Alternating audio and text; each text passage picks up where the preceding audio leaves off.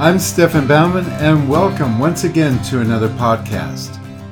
Today, I discussed with one of my students the importance of understanding what's the difference between a photograph and painting from your emotions, from your insights. What's the difference between copying something that is lesser than the imagination, striving for something that doesn't exist, something that's fantasy or creating a world that is beyond what we understand as being what's real to a world that ultimately experiences our experience of being human. So sit back and relax and listen in while I give advice to one of my students about the importance of working from photographs over painting from emotions or vice versa. So enjoy.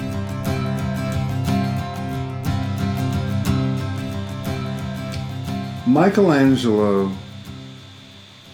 states, and this is not verbatim, so don't quote me on this, but Michelangelo states that in order to create the figure in unbridled possibilities, you must study the figure fully. So, when you're painting from a photograph, let's say, and let's say you are trying to create in Michelangelo's you know world, you would say, okay, I'm going to create a sculpture. And this is a painting too, but it's a creativity without, you know, without boundaries. I'm going to create a sculpture, but I need a photograph of of a guy. And my idea is to have a guy that's holding up a sarcophagus that's made out of marble that's 5,000 pounds. You hire a model and you get yourself a 5,000 pound block of stone and you get him naked and stand out there and you say, Here, hold this. And you drop the sarcophagus on him and have him hold it up while you draw. What do you think is going to happen? So I think he's probably going to get squished. So what what happens is that you have to imagine what a 5,000 pound sarcophagus would look like if a man could hold it up. That's your imagination. You have to master your skills to be able to do that. When you're outdoors painting, it could be a foggy day. But if you have the ability to paint from your imagination, you can transform that. When you're painting from a source, you're stuck with whatever's in front of you. And you render it like a like a cartoon. But when it's your imagination with unlimited possibilities, you can cause cause air to levitate anything. The difference from painting what is is like prior to the Renaissance. And what is painted after the, the discovery that artists can create anything out of their imagination, that it's, it's boundless. Art takes off. And in the Renaissance, it starts off like that. And they go, okay, well, now the figure is not just a figure, it breathes, it looks human. And now let's move the objects so that there, I mean, imagine Caravaggio painting crucifixion. There's one that he painted, and I can't remember the, the saint, but he's being, he, I think it's St. Paul, and he's being crucified upside down. Imagine having to create that without imagination. Imagination allows to, to take a 500 pound cross with a person on it and have the ability of a normal being actually be able to, to lift and turn. Caravaggio's figures start to actually lift off to the ground and literally leads in, into Rococo and the Baroque artists because they literally get rid of the feeling of gravity. You know, gravity disappears, and all of a sudden now figures don't even, they're not even bound to be on the ground, so you have endless possibilities. Really great art is kind of taking a perspective that doesn't exist and creating a whole new thing. You know, it's like at, while I was in Stanford, I was working on doing a painting of uh, John F. Kennedy's assassination, of him in the car, like a Caravaggio painting. And he'd be slumped over, and then Jackie would be over him with her arms sprayed out and her little pill hat uh, there, and she's she's she's calling out like a Caravaggio painting, "Help me!" As as men are climbing into the car to try to protect them, the Secret Service, right? And the thing is, the, the door has to be flung open so we can see John F. Kennedy. Jackie O would have to be this. There is no image of that. Being being uh, creative, painting out of your imagination, being boundless of lights and darks. I mean, I never find anything in nature that that is perfect. Nature is so horrible as a composition. You can draw Lake Tahoe, for instance, is a beautiful place. And if you go up to Lake Tahoe, you would be hard to find any place that's that you know would be a be- more beautiful place to to, to paint, but I have lived in Lake Tahoe for 21 years. I cut my teeth on plein air painting there. And I can guarantee you there is no composition in Lake Tahoe that you, you get that pulls it all together. And most people who try end up with a little stream of mountains in the distance and then too much water. But through your imagination, I bring the viewer to some place that doesn't exist where I can combine the best because what makes Lake Tahoe beautiful is not the background, it's the foreground. The foreground is what's truly extraordinary. The background is just purely a location, it, it, it gives me the plot. But Lake Tahoe exists because of the boulders and the trees and little amount of water. In fact, my rule for water is like less than 10%. But through painting from your gut, from your imagination, your artistic, you learn the skills how to paint.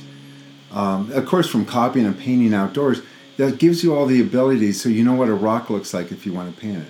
You know what trees look like when you want to paint it.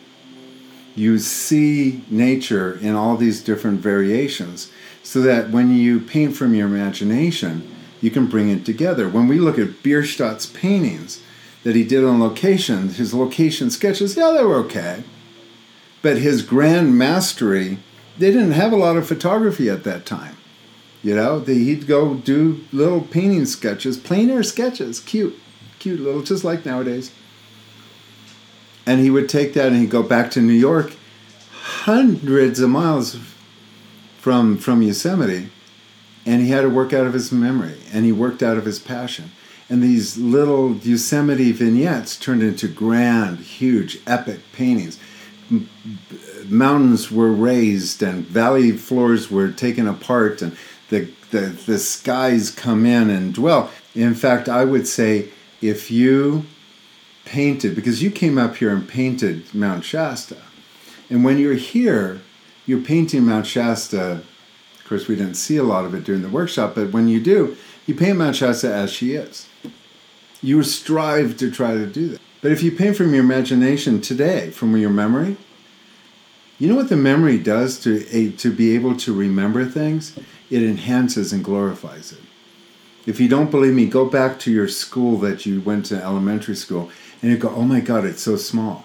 Go back to your first house that you lived in and you go, "Oh god, I thought this was bigger. It's so small." The mind, the art, the the way that we remember things is that it enhances.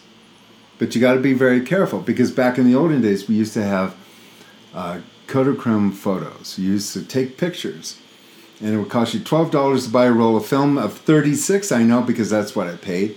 And you would shoot a sunset because it was so awesome. You'd shoot off all thirty-six photos. Now it's like, wow, only thirty-six. But back then, it cost you money for every one of those then you would drive home and go, Oh, Martha, Martha, wait till you see what I saw today. And she'd go, What did you see? I saw a sunset. But hold the phone.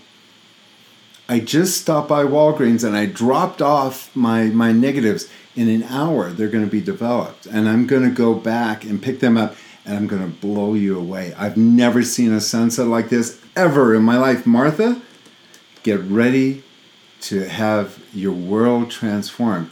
And then you would drive down, pay another $6 to have your photos developed. And so now you're almost 20 bucks into this, driving back. Martha is sitting there with her cup of coffee, and she even made a couple of cookies because it took you a while to get there. Come back again, and she's ready to be wowed. And you shot 36 of the sunset. And you open up the envelope and you start laying the pictures out, and you go, oh, wait, wait, believe me, it was more intense than this. Oh, oh, oh, here. No, no. Imagine this, but with more light to it. And you would go in and you would start all 36 pictures all kind of looked alike. All the little cells you went like, ooh, look at that ray would just disappear. And the problem that you had is when you saw that original sunset, before you even got home, your mind made it bigger and grander and and even being out there being in, in, engulfed by this incredible moment of time that overpowered your senses. You've been there. You've seen it.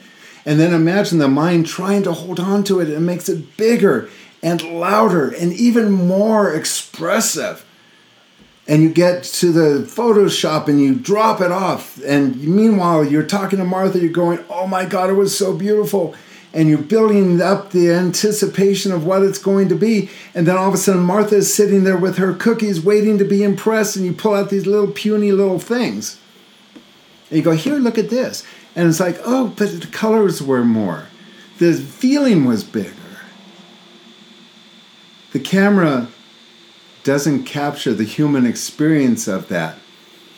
And then the camera doesn't have a mind to, to, to make it bigger or grander. But your mind is trying to hang on to the feeling or the moment. So what it's doing is that it's making it bigger and louder, just like you, you know when you were growing up, your house felt bigger when you think about it in the memory, and then all of a sudden it's smaller when you get back. You all of a sudden this sunset is now a small little idea, little puny little thing, and all of a sudden you're left with nothing. You petered out. You've gone soft. You're no longer that exciting. But the problem is the mind also discards. And it will always discard the new memory for the old memory. So your old memory of that ex- uh, enormous thing, that thing you felt that you couldn't wait to share with Martha, once you see your pictures, now gets discarded, and now the pictures are the new reality your disappointment, your new idea, your new thought about this whole painting is now petered down to a little four by five uh, piece of paper that sits in an envelope and you never revisit it again because it's just too painful because you forgot what it looked like. Painting from your imagination is what artists do.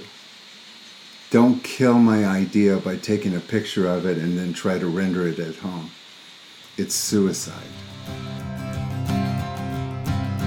So there you have it. If you really want to get to the next level in your painting, you want to work from your imagination. You want to take what's there and bring more into it.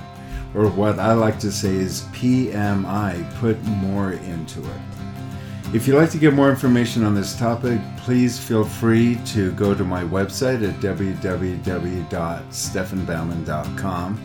And there you can get more information about my YouTube videos, my television show on the Grandview, America's National Parks of the Eyes of the Artist, or you can register for a free book, Everything I Know About Landscape Painting.